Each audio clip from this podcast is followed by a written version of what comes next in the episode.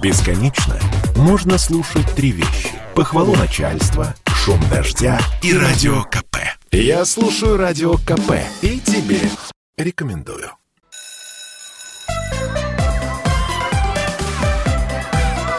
Родительский вопрос. На радио «Комсомольская правда». Итак, как всегда в это время, доброе утро, добрый день, добрый вечер. Говорим мы вам. Я Александр Милкус, Дарья Завгородняя.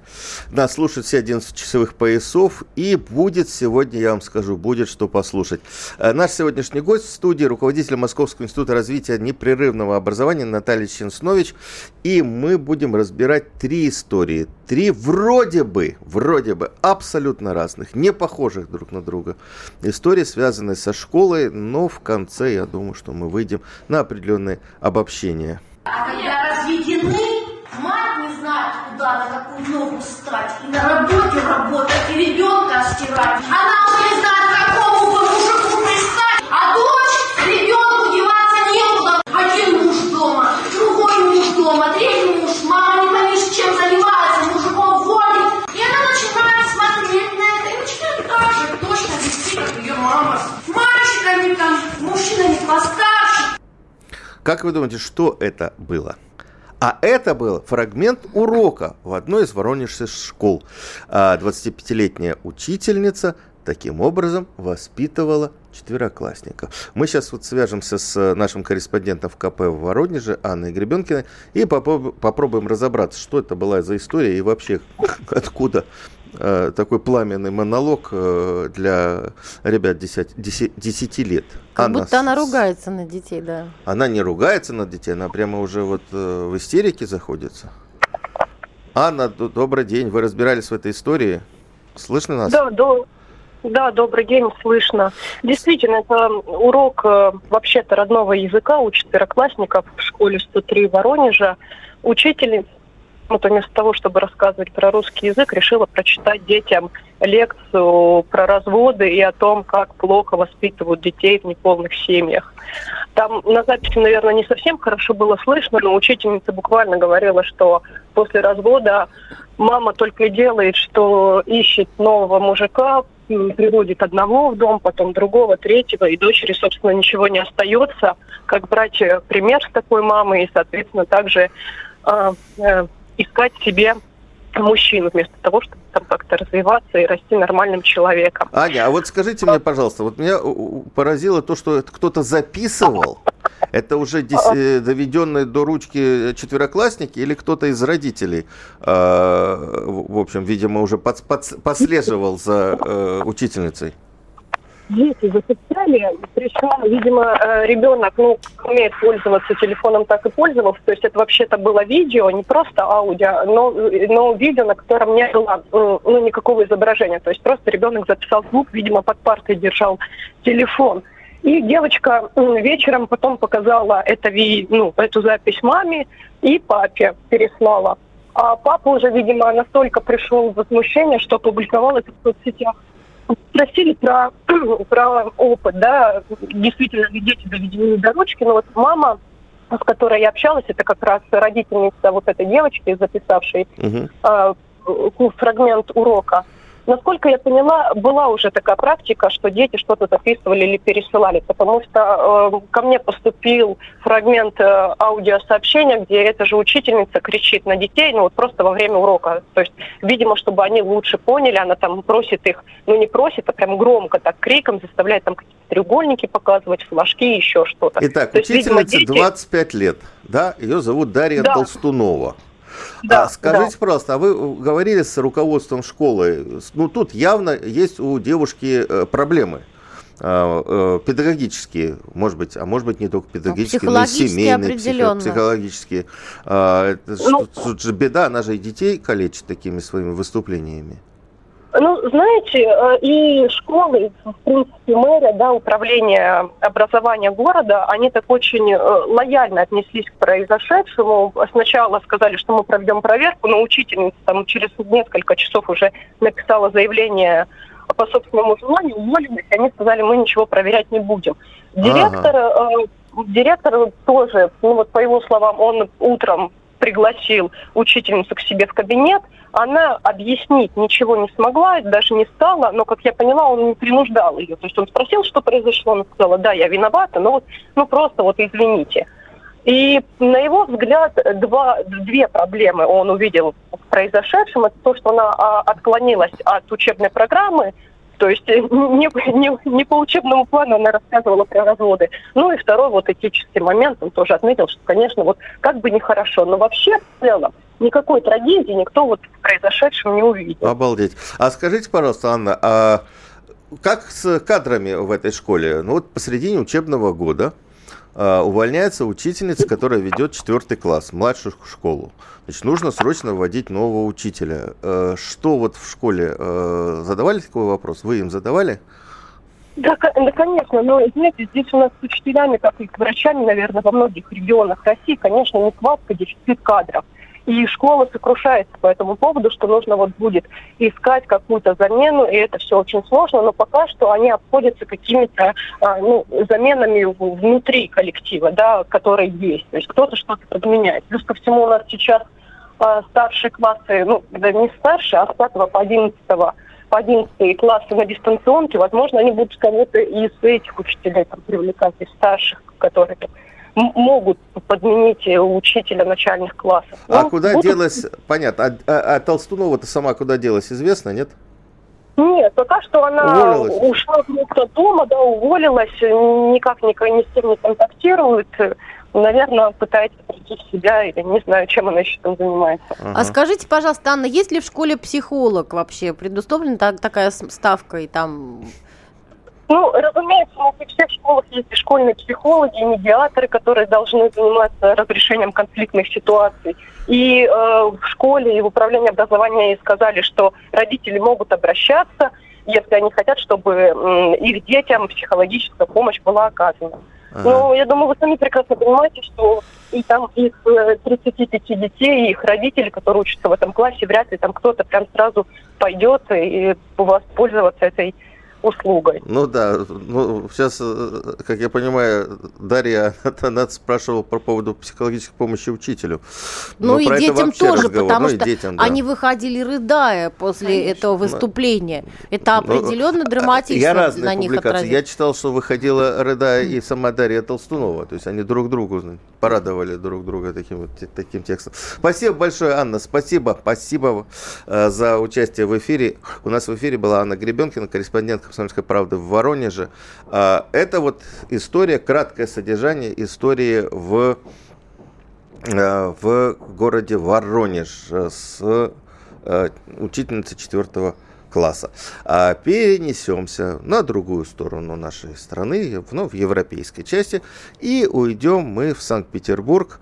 А, поговорим теперь, ну, о более известной, э, но известной именно потому, что... Нашумевшей в нашумевшей соцсетях. в соцсетях, да, раскрученной благодаря э, вот нынешним информационным технологиям истории с учительницей Серафимой Сапрыкиной, которая совсем не учительница, а, которая... И не Серафима, и не Сапрыкина. И не Серафима, и не Сапрыкина, которая э, читала Хармса Веденского детям на уроке, которая не читала детям Хармса. И, и в общем, э, еще одна история. 33-летняя девушка, скрывшая э, от э, руководства администрации школы, что у нее есть судимость, изменившая имя и фамилию, э, ушла, устроилась на работу в э, знаменитую питерскую гуманитарную гимназию, а, потом она, а, спустя полтора месяца после увольнения, написала пост, который тут же был подхвачен большим количеством а, не очень думчивых, не, не обижайтесь, это правда,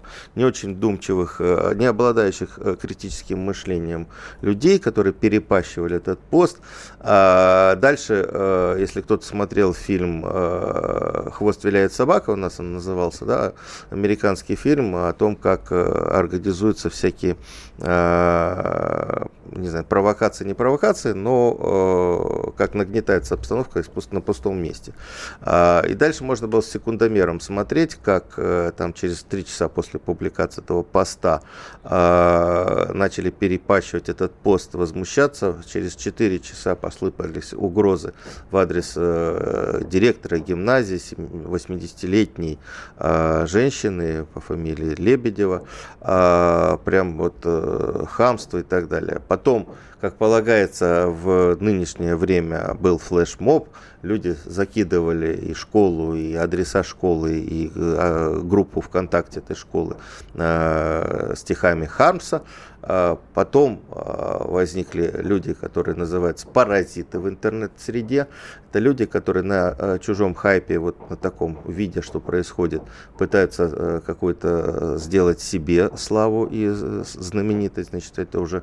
И дальше они уже пишут вообще э, то, что невозможно читать без уголовного кодекса в руках, обзывая всех, навешивая ярлыки и так далее, для того, чтобы попасть в этот струю и тоже набрать себе э, лайки. В общем, э, после небольшого перерыва поговорим про эту историю и попробуем связать ее с Воронежской. Напоминаю, 8 800 200 ровно 9702 это телефон прямого эфира, 8 967 200 ровно 9702, вы можете там писать сообщение. Вообще, вот ваше ощущение, что происходит сегодня в нашей школе? А, насколько, на ваш взгляд, адекватны учителя, насколько адекватны выстроены отношения между учителем, администрацией школами и родителями? Напишите нам или позвоните звоните, потому что, в принципе, вот три истории, всплывшие на прошедшей неделе, они, в общем, все э, довольно показательны. 8 800 200 ровно 9702. Звоните нам. Родительский вопрос. На радио «Комсомольская правда». Спорткп.ру О спорте, как о жизни.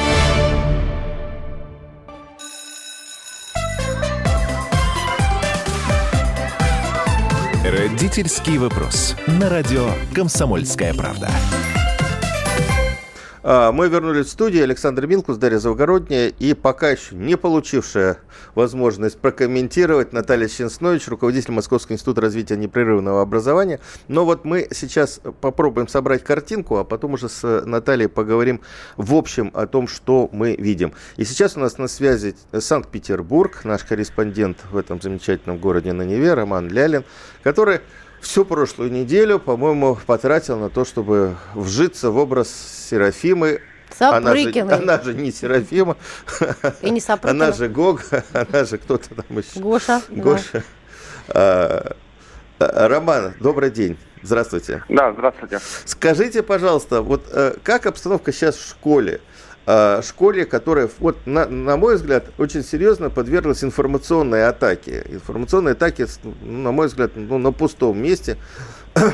потому что вот, все расследования, может быть, вы подтвердите или опровергнете, но все расследования официально, они привели к тому, что а, не было ни такого урока, ни обвинений, ничего такого а, не было. Просто девушка возненавидела директора и решила таким образом а, значит, избавить от них, от нее школу.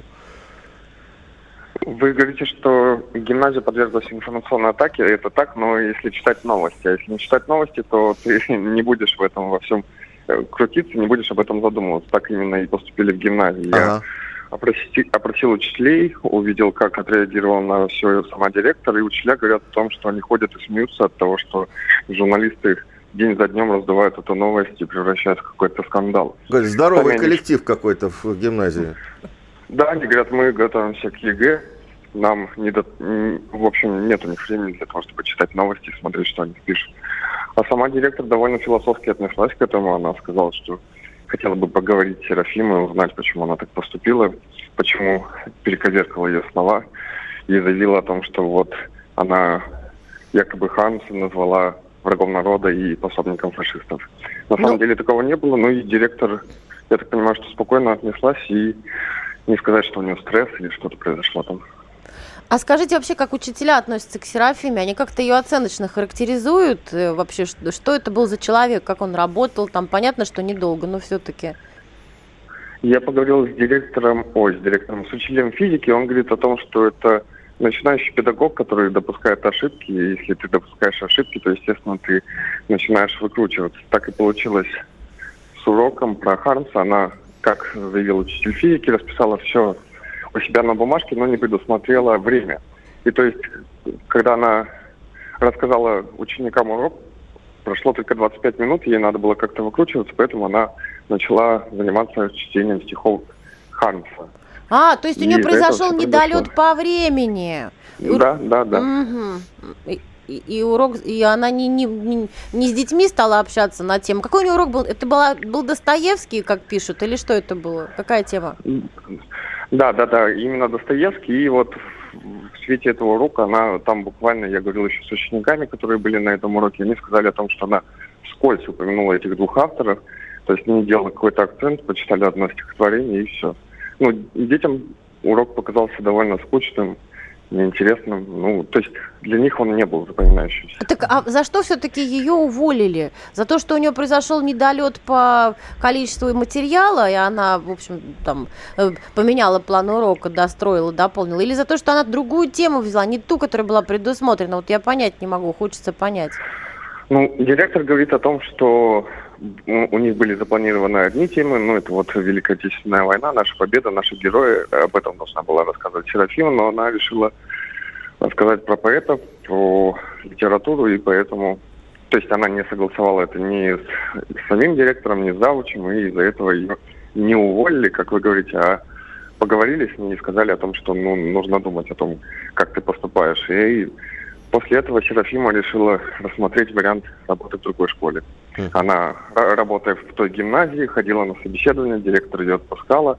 Более того, Серафима попросила дать ей возможность не отрабатывать две недели после подачи заявления об увольнении. Гимназия пошла ей навстречу, и, как директор говорит, расстались они друзьями. И вот потом спустя месяц появился. А, Роман, а это правда, что на самом деле это директор пригласила, то есть э, в школе, даже в такой знаменитой гимназии, находящейся в центре Санкт-Петербурга, ну знаменитой, э, вот даже на всю страну, э, э, не хватало учителей, и по крайней мере вот это в кавычках Серафима, она говорила о том, что сам директор ей позвонил, пригласил на работу, то есть даже тут э, дефицит кадров.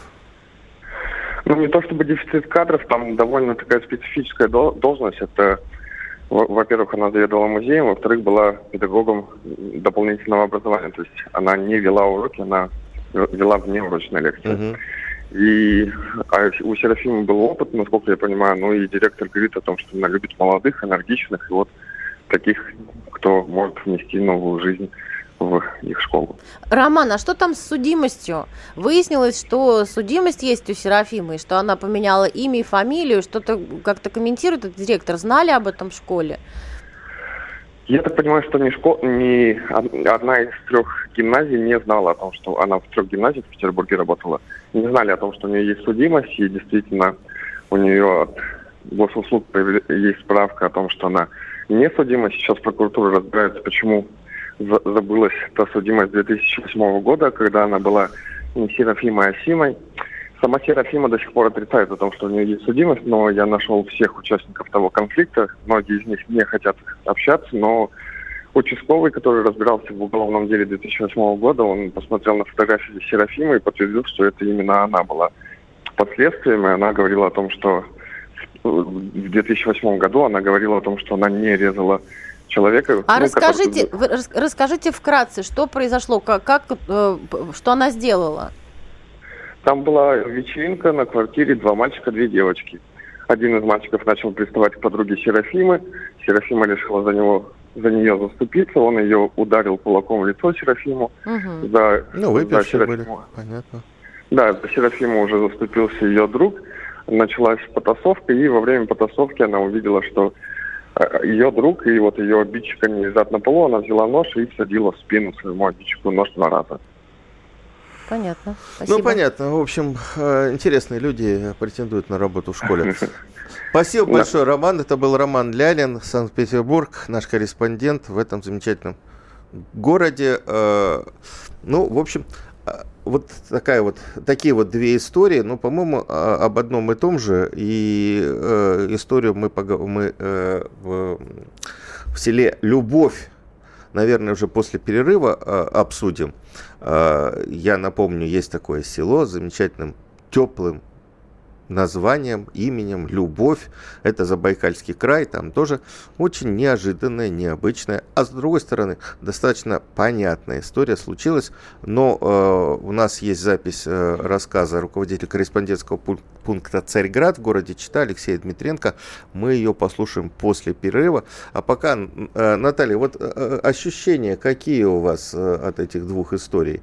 Э, они же, в общем, идентичны в, в глубине своей. Конечно. В глубине души. Конечно. Да. Все эти истории про незрелость. Вот такую незрелость учителя. Вроде как взрослые люди, да, ну 25 лет уже человек должен быть э, вроде как взрослым. Но вот эта незрелость, вот это непонимание а, вообще про что я? Вот когда я так э, с детьми э, разговариваю, когда я выбираю вот эти слова, какую ценность я передаю детям? Вот какую ценность? Вот про что это? Если мы берем э, как вариант э, обсуждения первый случай, то какую ценность на самом деле хотела передать учитель?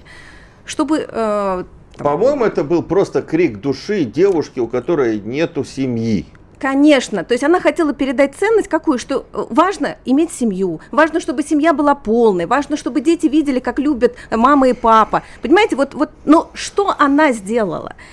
Она же выбрала такие слова, что подтекст считывался совсем иной. Считывался, что человек э, действительно у, у нее какая-то травма, несчастливая любовь, может, э, несчастливое детство. Несчастливое, может быть, детство папой. и так далее. То есть я-то понимаю, что на самом деле у человека было позитивное намерение, она хотела хорошее донести, но то, как она это сделала и какие слова она выбрала, говорят совсем об ином. Ну, она хотела семейные ценности прививать с ранних лет. Конечно. о чем все говорят. Подожди, ну нельзя же в таком истерическом тоне это делать. Естественно, понятно. Поэтому незрелость, понимаете? Вот незрелый человек выбирает неадекватные способы. И вот этот абсурд.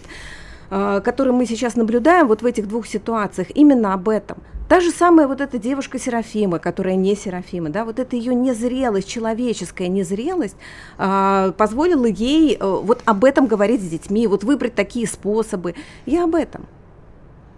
Более того, э, если говорить про учителей, то ведь у них нет никакой помощи и поддержки. Вот э, если говорить про эту учительницу из, в первом случае, да. Воронеж. Э, Воронеж, то какую помощь оказали э, этой учительнице тот же самый директор, там, заместитель директора и так далее? Вот о чем был разговор? Вот у нас есть э, сообщение из Пермского края нашего постоянного слушателя, слушателя видимо, или слушательницы. Проблема в том, что в педвузах не учат, как конкретно работать и общаться с детьми. Детей студенты за весь пятилетний курс обучения видят на практике, на наблюдении и на стажировке. Поэтому для учителя тоже шок, и они вполне возможно в такой обстановке начинают заниматься самодеятельностью. Нет программ, нет э, понимания, с какой интонацией говорить с э, детьми. Э, мы продолжим наш разговор после новостей. 8 800 200 ровно 9702. 8 967 200 ровно 9702 это сообщение. Э, давайте поговорим в следующих э, наших выпусках вот о том, что собой представляют нынешние учителя в наших школах. Александр Милкус, Дарья Завогородняя, Наталья Ченснович в эфире. Родительский вопрос. На радио «Комсомольская правда». Я слушаю Радио КП, потому что здесь самые жаркие споры и дискуссии. И тебе рекомендую.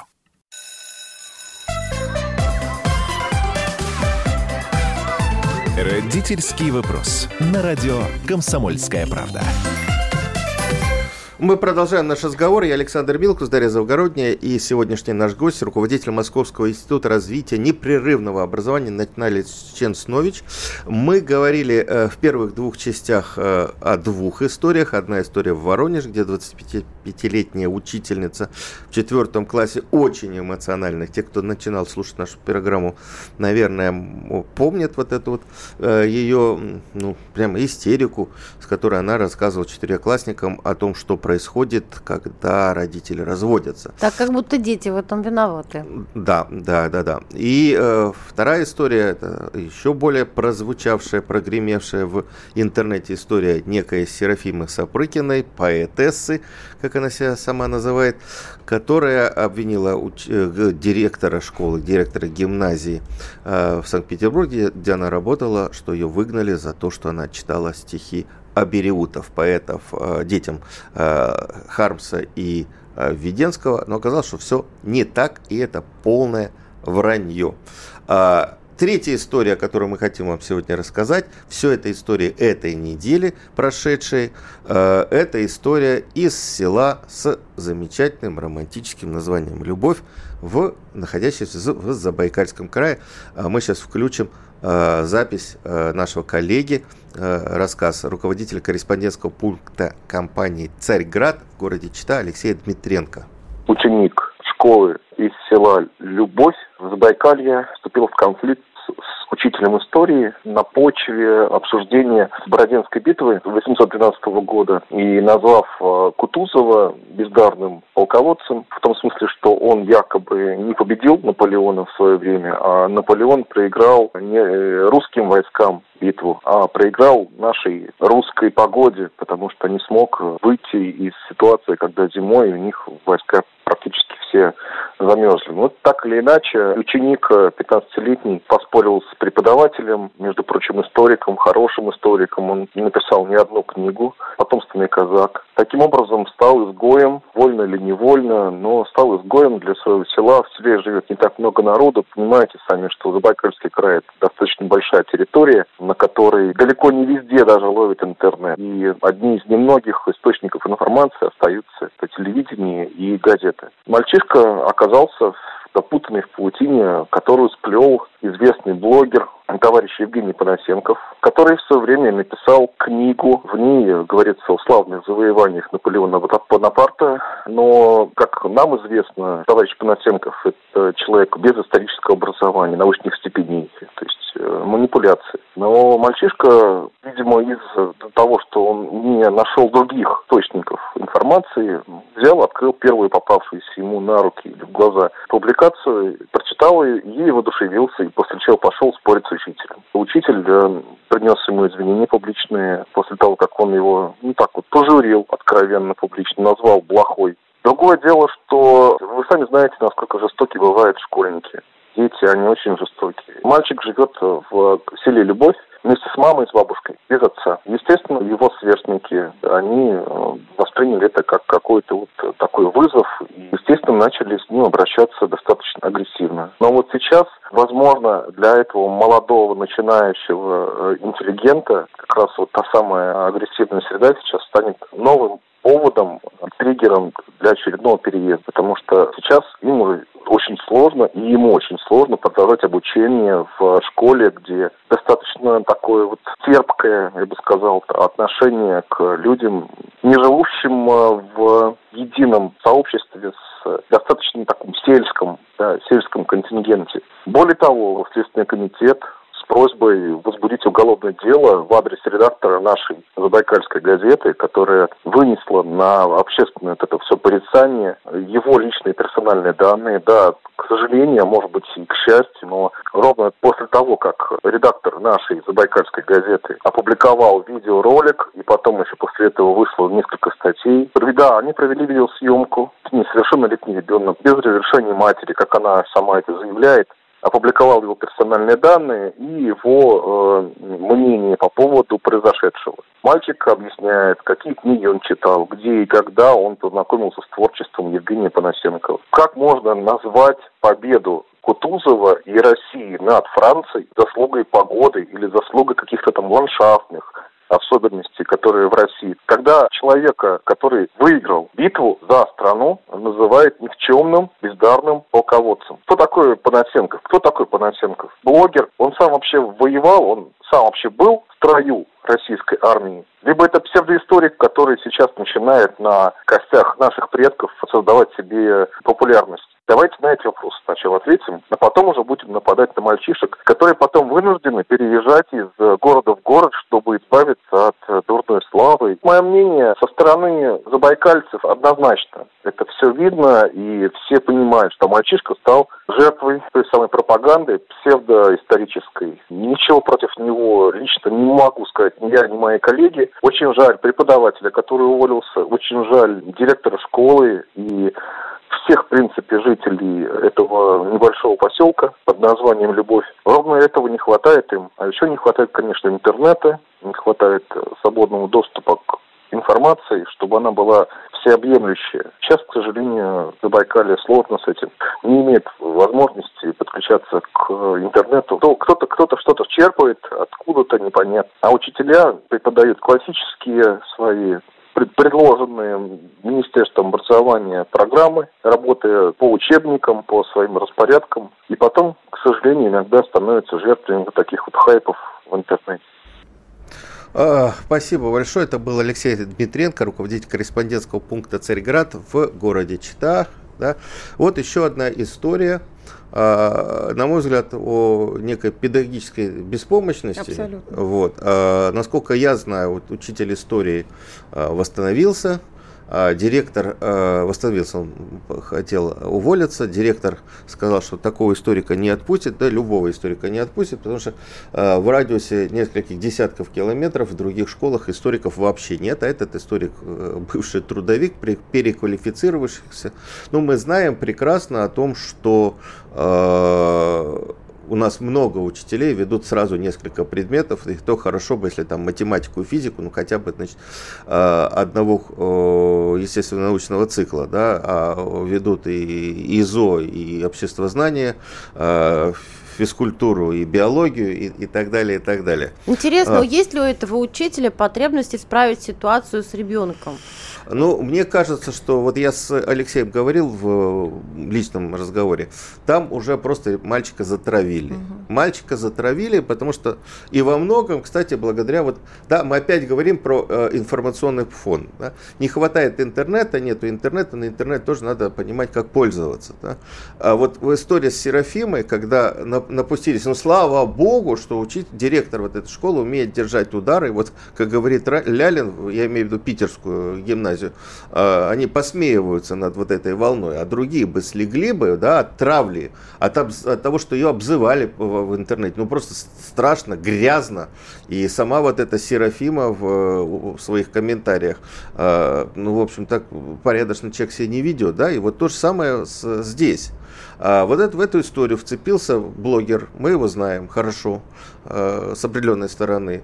А, и вместо того, чтобы помочь мальчику, да, потому что понятно, что ты сидишь в Москве перед экраном и, извините, свистишь да, для того, чтобы собрать себе публику, для того, чтобы собрать лайки, для того, чтобы обратить на себя внимание. Ты имеешь да? в виду Панасенкова? Я имею в виду Панасенкова. Да. А в это время мальчик-то э, сам, э, в общем, оказался заложником, э, с одной стороны, как я понимаю, не очень грамотный педагогический коллектив или директор школы и так далее, да, но я понимаю эту директрису, потому что у них нету других учителей. Я специально готовился к эфиру, посмотрел э, вакансии на Забайкальский край минимум, минимум 400 вакансий. 400 вакансий учителей. Средняя зарплата 20-23 тысячи.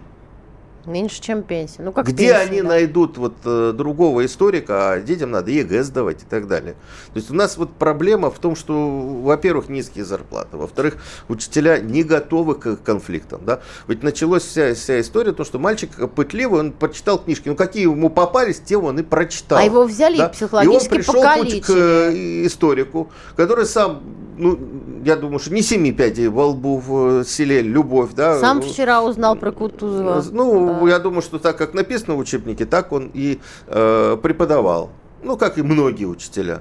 И любой вопрос, на который он не может ответить, потому что невозможно подготовиться, вот и нет у него такой подготовки, не заканчивал ИСТФАК МГУ, да, и, естественно, он начал этого мальчика значит, вот обзывать, смотри, ругать понимаешь, и так как далее. и так поступит далее. профессиональный учитель? Профессиональный учитель отложит эту тему, Ну вот, вот Наталья, пусть скажет, подготовится. как, что, вот что пускай делать? Наталья скажет. Но у меня несколько эмоций, во-первых, Давайте так, распирает. давайте так, у нас вот минута до перерыва, да, и мы потом вот разберем вот, вот, это, вот эти все ситуации именно с точки зрения педагогики. Давайте, давайте. А как конфликтолог скажу, что, конечно, это опять пример абсолютной незрелости, неумения владеть ни своими эмоциями и, главное, не слышать твоего собеседника. И вот ты услышь этого ребенка, ты сделай ему комплимент. Какой интересный поворот. Слушай, я даже не ожидал, что ты э, прочитаешь эту книгу. Да даже не суть в том, что он говорит. Ребенок просто решил что-то дополнительно Да, почитать. ну мы представляем, что я думаю, что Это в Любовь подарок, читающих детей не так много, вот, Конечно, говоря. конечно. Поэтому вот эта вот злость на то, что вот, ну, услышь ты этого ребенка, сделай ему комплимент, и все будет совсем иначе. 8 800 200 ровно 9702. Можете нам звонить. Как вы расцениваете вот эти истории, о которых мы рассказали? Мы прервемся буквально на 2 минуты и вернемся в студию. Я слушаю Радио КП, потому что здесь самые осведомленные эксперты. И тебе рекомендую.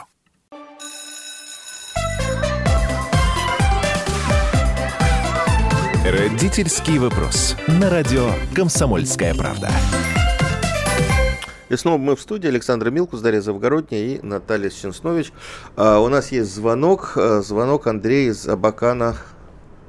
Хакасия, да. Знаем. Абакан, столица Хакасии, конечно. Да, говорите. Здравствуйте, здравствуйте, студия, здравствуйте, уважаемые радиослушатели. Все прекрасно вы вот рассказываете в любой передаче, нормальных людей пригла- приглашаете. Вот эти вот ситуации э, все с нашими ребятишками, любимыми учителями приводите, это очень здорово. Но вот эти вот все ситуации, они зеркально отражают э, то, что у нас происходит сейчас э, в правительстве кто под кем, кто кому там э, занес, не занес, кто кому что-то сказал. Вот это вот прихлебательство, вот это вот, оно и в наших молодых душах, начиная от ребеночка с 5 лет до 15, все это бурлит. Понимаете? А историю надо изучать, а не замалчивать. Ошибка государства в том, э, и наших правителей, потому что они от, отнекиваются от этой истории 1791 э, э, людей, э, это уже, грубо говоря, в прямом и переносном смысле и грабят, и насилуют, и все что угодно. А все это идет сверху. А сверху почему? Потому что у нас правительство, все в мировом тренде, все под кем-то, кто под английской королевой, кто под другой разведкой. Слушайте, Э, давайте мы около- это в программе «Родительский вопрос» а, Да, не будем заниматься. Слишком, слишком на наше правительство ответственности много. Так, и у нас есть сообщение Навешивают. из Кемерово. Никакой дефицит учителей не оправдывает низкое качество обучения, значит, надо вывозить детей в хорошие интернаты. Это тоже не выход. Знаете, вот была программа сельские школы, э, когда, хотя в старших классах вывозили детей в крупные интернаты, э, э, оснащенные современной техникой. Ну, проблема, э, она более глубокая. Во-первых, все равно младшая школа оставалась, и надо было ей заниматься, надо было финансировать и поддерживать. А, И во-вторых, э, проблема-то в том, что закрывается школа, умирает село. И это социальная проблема, это проблема не Министерства просвещения. а, И здесь э, уже из другой оперы как бы проблема. Ну вот понимаешь, в ситуации с селом Любовь э, проблема в том, что учителя восстановили, вроде как все хорошо, проблему замели под ковер, а ребенок остался страдать. Вот Наталья, это где ужас. здесь любовь? Почему в селе с таким замечательным названием? Ну, вот не взяли мальчика, сказали, слушай, ну ты молодец, ты вот читаешь, Да. вот, какие ты книжки читаешь, давай вот мы другие почитаем вместе Именно с тобой, так. разберемся. Именно так. И вот э, давайте разберем ситуацию с точки зрения педагогики. И если мы говорим о том, кто такой учитель и зачем он в школе, то если рассматривать, что он только для того, чтобы э, передать определенный об- объем знаний для того, чтобы тот сдал ЕГЭ, то это вот не тот учитель, который нужен современным детям. И эти ситуации показывают именно это.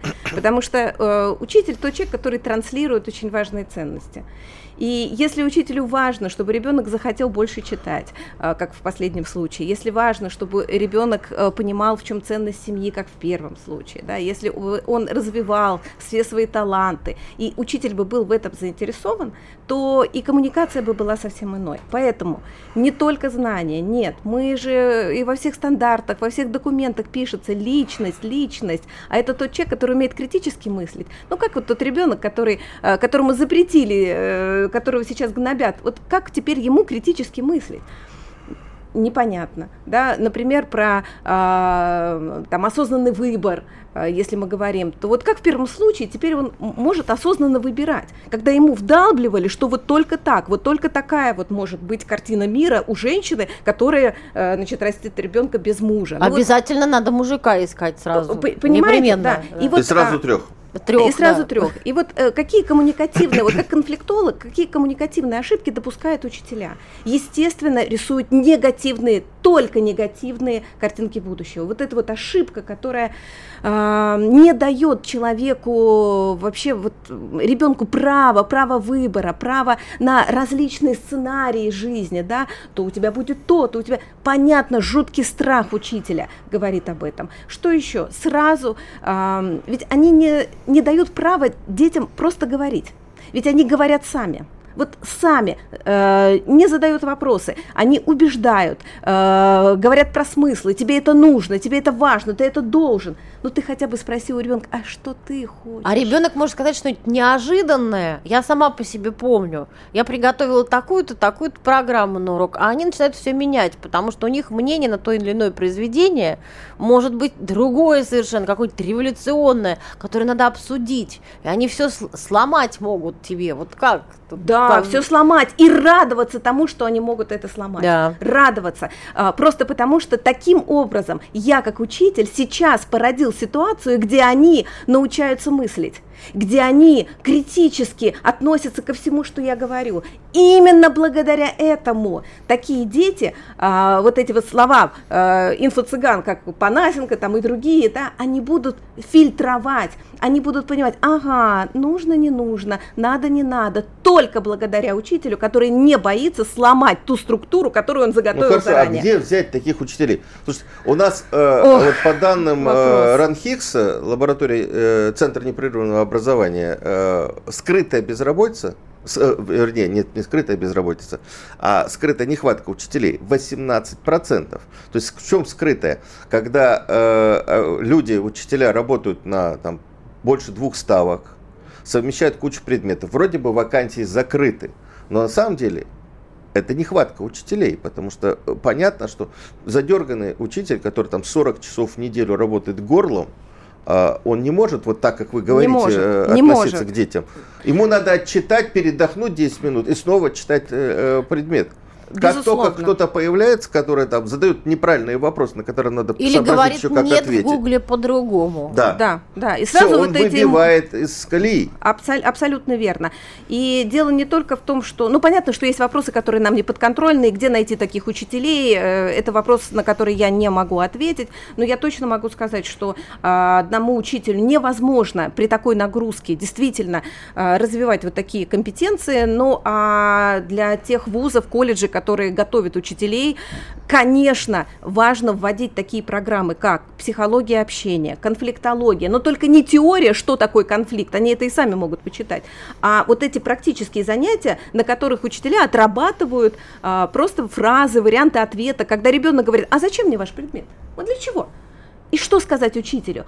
И вот эта практика, когда ты понимаешь, как тебе реагировать, чтобы и отношения сохранить, и так, чтобы э, вот не как э, вот в этом селе любовь э, получилась с этим парнем, да, а чтобы породить его дальнейшее желание задавать такие вопросы. Это нужное, важное качество. Да, пускай его Панасенкова слушает. Я тоже так считаю. Но мне кажется, что все-таки, как вот вы думаете, Наталья, нужно ли учителю вырабатывать какой-то комплекс защитных мер от интернета и от интернет-фейков, вот в пределах своего, например, предмета? Как вы считаете? Ну, вообще, в целом, э, учителю очень важно э, такую э, границу выстраивать э, вокруг себя, вокруг своих личных границ, да, ну, психологических в данном случае я имею в виду. И, естественно, и э, там против э, всяких интернет-фейков и так далее. Но для этого, понимаете, надо иметь определенную смелость а, заявлять о своей позиции, иметь эту позицию, иметь свои ценности, говорить об этом. Не а, поддаваться под эту позицию, под, друг, под позицию других, под пластичность. Да. Вот, кстати, я вспомнил еще одну цифру. А, мы проводили исследование, мы, у меня лаборатория медиакоммуникации в образовании, Высшей школы экономики, мы проводили исследование 72% учителей, 23 тысячи человек было опрошено, 72% учителей сказали, что они так или иначе подвергались буллингу, то есть травле со стороны учеников. Представляете, сколько? Представляете, какая вообще ситуация? Ну, смотря что называть травлей. Понимаете, вот у меня вчера, например, был э, тоже разговор, консультация с учителем, и она мне говорит, как реагировать? Я э, иду к врачу, и ученик, это начальная школа, говорит мне вслед, она идет к ветеринару. Вот как мне теперь реагировать? Слушайте, э, у учителя просто нет э, даже понимания, что иногда можно просто пошутить, а она считает, что это буллинг. Ну, может быть, он даже не знает, кто такой ветеринар и кто такой доктор. Понимаете? Может, ну, это первый класс Нет, был. Прекрасно они все знают. Вот, все, понимаете? Да. А, ведь... Ну, на, на, надо уметь реагировать. Конечно, уметь реагировать. Понимаете, где-то пошутить. Да, где-то э, остановить резко, отрезвить человека, по-разному, а где-то не заметить. И это тоже будет большой комплимент учителю. Все очень, э, все очень неоднозначно э, в коммуникации, в конфликтологии, поэтому что мы называем под буллингом, понимаете? Ну вот иногда, иногда у меня такое ощущение было, что меня травят, да, когда я перед классом, что вот они там что-то все расшалились, никто не слушается, вы меня не уважаете, что вы, мы вас уважаем, вас так страшно уважаем, они меня на переменах душили да. об, об объятиях, да. а потом не слушаются. И вот как тут, это буллинг или не буллинг? Определенно не буллинг. Слушайте, надо радоваться тому, что дети хотят общаться, особенно если мы говорим про подростков, просто потому что это ведущий вид их деятельности. Поэтому если мы видим, что, ага, начиная с третьего класса, они больше не хотят учиться, а хотят больше общаться, радуйтесь, ваш ребенок просто взрослеет. Это первый момент. И второй момент, а что мы делаем на уроке, чтобы закрывать их потребность в общении? Мы заставляем их слушать себя, или мы организуем работу в группах, чтобы они высказывали свое мнение, чтобы они... Э, это что же такой очень важный момент? Ой, в общем, разговор сложный, и я хочу сказать, что э, мы заканчиваем сейчас программу. Через неделю я очень надеюсь, что мы э, пригласим, придет в студию Александр Мурашов. Э, тоже его фильм да, взорвал да. интернет. Это фильм «Я встретил тех, кто меня травил». Это такая очень трогательная и очень пронзительная работа, документальная э, о травле вот э, именно Александра. И он э, сам расскажет, что происходило. Я Александр Милкус, Дарья Завгородняя, Наталья Ченснович у нас в эфире. Родительский вопрос. На радио «Комсомольская правда».